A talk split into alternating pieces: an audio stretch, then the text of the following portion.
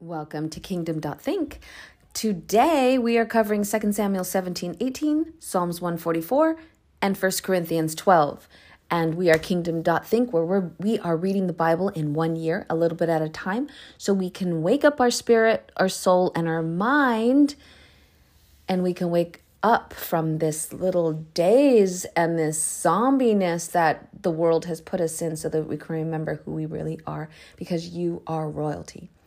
You are the sons and daughters of a king, and we are from a kingdom here on this earth to fulfill something, to discover our purpose, right? And one of the best ways to discover our purpose is to continue to stay in the Bible, not just because we're re- reading interesting stories or because we're reading stories that maybe give us a motivational lesson, not because of that, but because reading the Bible itself is a is a text that has spiritual power mysteriously embedded in it that speaks to our spirit, wakes up our, our soul in a way that nothing else can. So, I just want us to always remember why we're doing this. It's like, okay, that's an interesting story. We're not reading the Bible or even listening to this talk simply because, okay, well, I can check that off my to do list.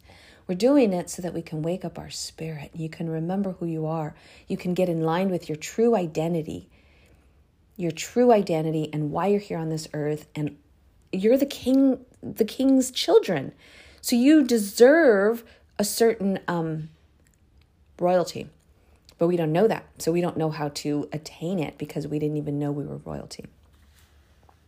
Um Okay, so here we are. We're going to talk about the spiritual gifts in 1 Corinthians 12, the gifts of the Spirit. And I love how now always remember that we are in Corinthians. He's talking about a young church, a young group of people. They were pagans before, they used to worship idols. And he's talking to them after they've been um, Christ followers for a few years.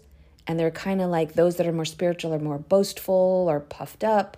Um, there's a lot of division. And he's trying to like teach them, grow them, and to be a more mature church. So he's trying to develop the church right here. Not easy, right? So he's going to teach them about the Spirit. So there are different kinds of gifts, but the same Spirit distributes them. There are different kinds of service, but the same Lord. There are different kinds of working, but in all of them, and everyone is the same God at work. So here we go. Now with the gifts of the Spirit. Um, for to one, there's given through the Spirit, a message of wisdom. To another, a message of knowledge by means of the same Spirit. To another, faith by the same Spirit. To another, gifts of healing by this one Spirit. To another, miraculous powers. To another, prophecy. To another, distinguishing between spirits. To another, speaking um, in different kinds of tongues. And still to the other, interpreting of tongues.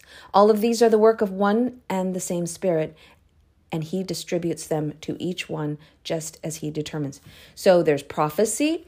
So let's kind of there's the um, the wisdom, the gift of knowledge, the gift of faith, the gift of healing, the gift of miraculous powers, the gift of prophecy, the gift of distinguishing spirits, good spirits from evil spirits, and the gift of speaking in different tongues and the gift of interpreting those different tongues. Those are all the different gifts.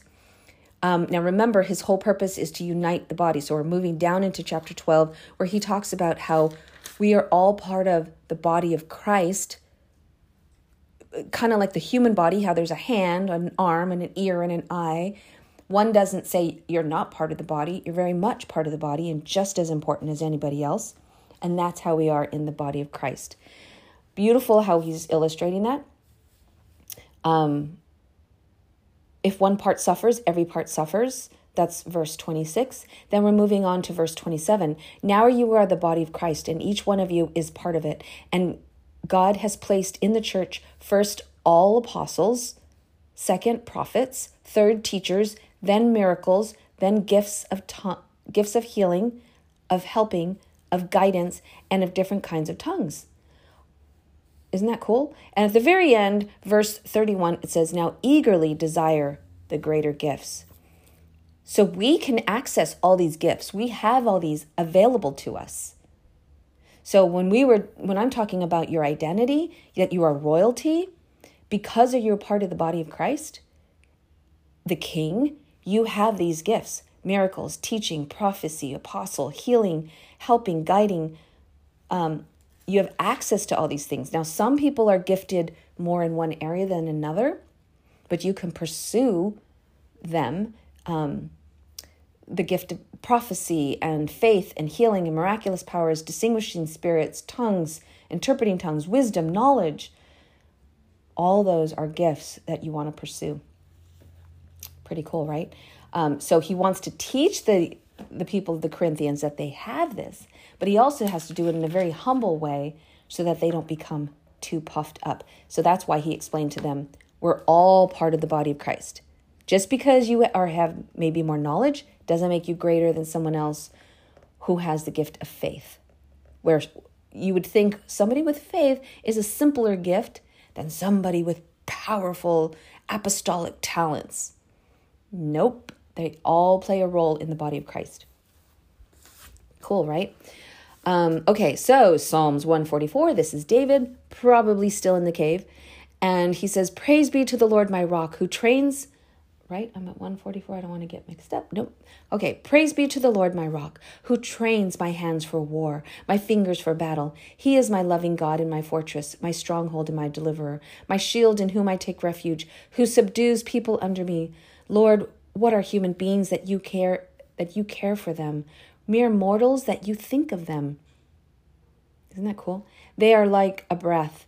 Their days are like the fleeting shadows.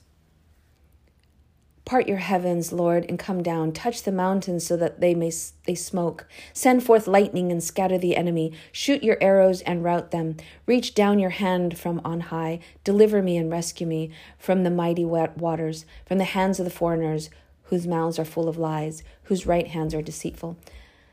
I will sing a new song to you, my God. On the ten stringed lyre, I will make music to you, to the one who gives victory to the kings, who delivers his servants. And it goes on a little bit further, but it's just he's just a great writer. King David, well, at the time, if he's in, still in a cave, he's not a king yet. He's hiding from Saul. Ironically, we read the Psalms where he's hiding from Saul, and we move over here to Samuel for Second Samuel, and now he's literally hiding from his son Absalom. I'll never understand this part. Okay, I can't say never maybe one day when I read this in the future years, it will make sense to me why he was so afraid of his son. Literally, he's defeating all the armies everywhere else, all the enemies easily. God is on his side. He God shows favor on him, and yet he's afraid of his son? Sounds like King David needs some counseling. I don't understand it. Um, so on chapter 17, what is Absalom doing? Oh, you'll just have to read it. He's trying to attack David. So now he's going to go out and try to kill King David. And he's asking his advisor. The first advisor, Ahithophel, fell, Ahithophel, one of the advisors, who told him to sleep with the concubines. So that wasn't um, King David's spy who said that. It was the uh, other guy, bad guy. And then he gives Absalom some advice on how to go attack the king. But then Absalom says, Well, let me ask the other advisors. So he called in Hush, Hu, Hushai, who's the spy of King David, asks him for his advice. He gives him Absalom advice. And then he's, and so Absalom's like, Yep, that's good advice. I'm going to follow his, uh, his advice instead, instead of the other guy. So the King David spy sends word out go tell King David that this is what the one advisor said, this is what I said, and this is what Absalom's going to do. So that way King David was more prepared. Well, when the first advisor, his name again I'll try to pronounce, Ahithophel, found out that Absalom did not take his advice and he took the other guy's advice, do you know what he did? He literally went to his house and hung himself. I don't know why. Makes no sense to me. But that's what he did. And that was the end of um, chapter 17, right? Yes, yes, yes. Oh my gosh. Now we're going to go on to chapter, right? We're doing 18? Yes, now we're going to move on to chapter 18. Chapter 18 is so solemn and odd because we know, see, we're irritated with Absalom, right? We're, although he had vengeance and he, um, he killed his brother for raping his sister. That was like most of us would say, well, hey, you know, that he had, you can understand. But why he's trying to take the kingdom away from his father, nobody understands. I don't understand. Well, in chapter 18, Absalom dies. He's in this battle. And King David wants to march out against them also, but Joab, who's the head military guy, says, No, no, you stay back because they'll come after you for sure. If we run, they'll still just go after you. So King David stayed behind and he told Joab, Be gentle with the young man Absalom for my sake. So when Absalom was riding his donkey, his hair got caught in an oak tree, and he, it, the donkey took off running, and he was stuck in this tree. So he's hanging from a tree, and when someone came and told Joab that he was hanging from a tree, Joab went over there, stuck a spear right in his heart, and then his his uh, armor bearers killed him. So they killed Absalom and then they buried him. Oh my goodness. And Absalom um, apparently didn't have any sons. It mentions that. But then the very chapter 18 feels like a long chapter because the very end is just David finding out that his son is dead and he's devastated, even though his son is causing all these problems. At the very end of chapter 18, it says, The king was shaken. He went up to the room over the gateway and wept. As he went, he said, Oh, my son Absalom, my son, my son Absalom, if only I had died instead of you. Oh, my son Absalom, my son, my son. Oh, so devastating. Even though his son was betraying him, he just loved. Eh, a parent will always love their child, no matter what. And that's just an amazing illustration of King David. Even if your child betrays you, you still love them no matter what. So that was 2 Samuel 17 18, Psalms 144, and 1 Corinthians 12. Have a beautiful day, everyone.